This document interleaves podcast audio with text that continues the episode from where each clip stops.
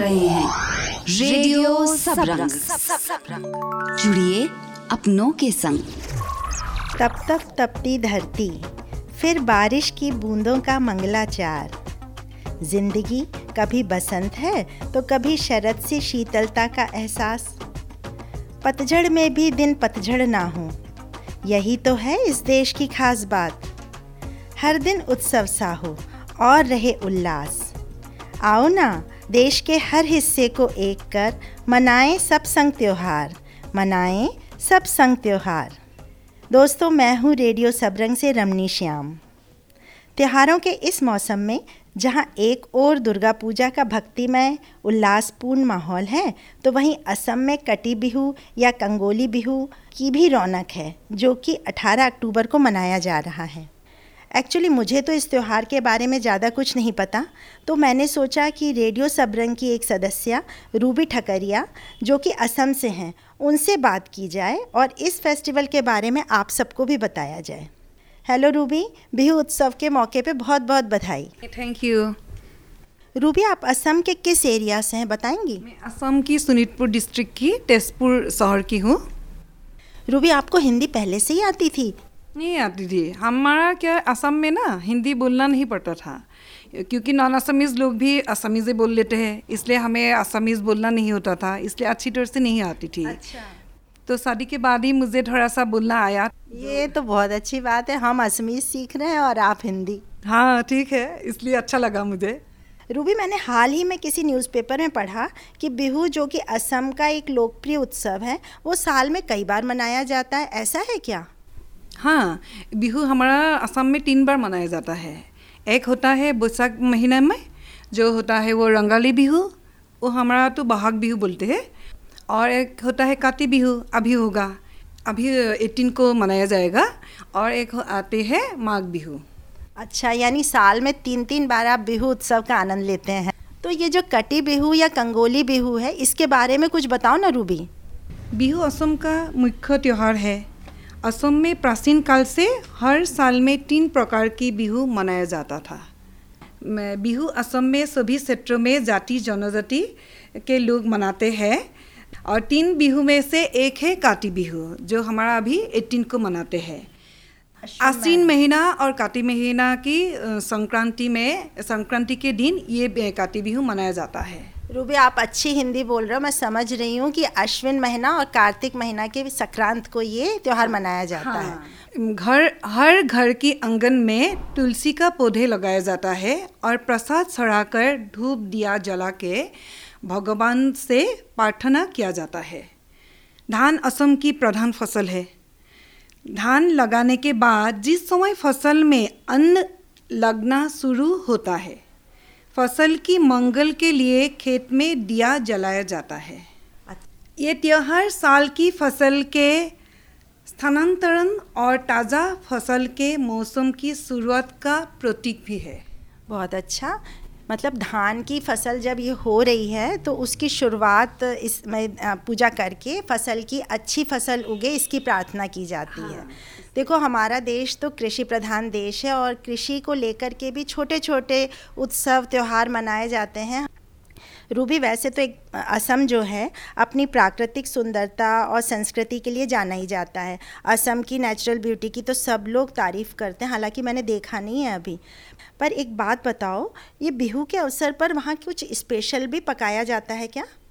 इसे तो काति बिहू में नहीं पकाते क्योंकि काति बिहू में तो नया नया फ़सल लगाते हैं ना अच्छा। उगेगा उसके बाद नवंबर महीना में जो होता होता है उसी समय जो चावल धान आएगा ना उस हाँ। समय नौ खुआ बोलते हैं जैसे नया चावल में पका के अपने अपने जिस जिसका खेत होता है वहाँ पे सारे आसपास के लोगों को इनवाइट करके बहुत अच्छा तरह से खाना पीना अरे हर एक रकम की बना के लोगों को खिलाते हैं इनवाइट करते हैं हर घर में उसी नब्बे जैसे अघन महीना अघ्रन क्या? अघन महीना। हाँ, अघन महीना। हाँ अघन महीना में वो खाने पीने के शुरू हो जाते हैं। रूबी त्यौहार का मौका हो और गीत संगीत ना हो। गीत संगीत के बिना तो भारत के हर उत्सव अधूरे से लगते हैं। एक गीत सुनाओ ना बिहू के ऊपर कुछ। ठीक है, सुनाऊँगी। ऐसे काति बिहू में तो इतना गाना डांस वांस नहीं होता, फिर भी एक गाने हैं, जैसे तुलसी के पौधे के आगे हम दिया जलाते हैं ना, शरद ऋतु के लिए खूबसूरत की मौसम बन जाता है अच्छा लगता है। इसी के मुताबिक एक सुंदर सा गीत है, जो आप, मैं तुमको गुनगुनाती हूँ, थोड़ा ज़रूर ज़रूर। শৰতৰ সন্ধিয়া আজি অতি বিতুপন কৰ জোৰে সেৱা জনাওঁ তুলসী তলত। বিহু বিহু বিহু আমাৰ বিহু তিনিটি। কাতি বিহু কঙালী জ্বলাও বন্তি।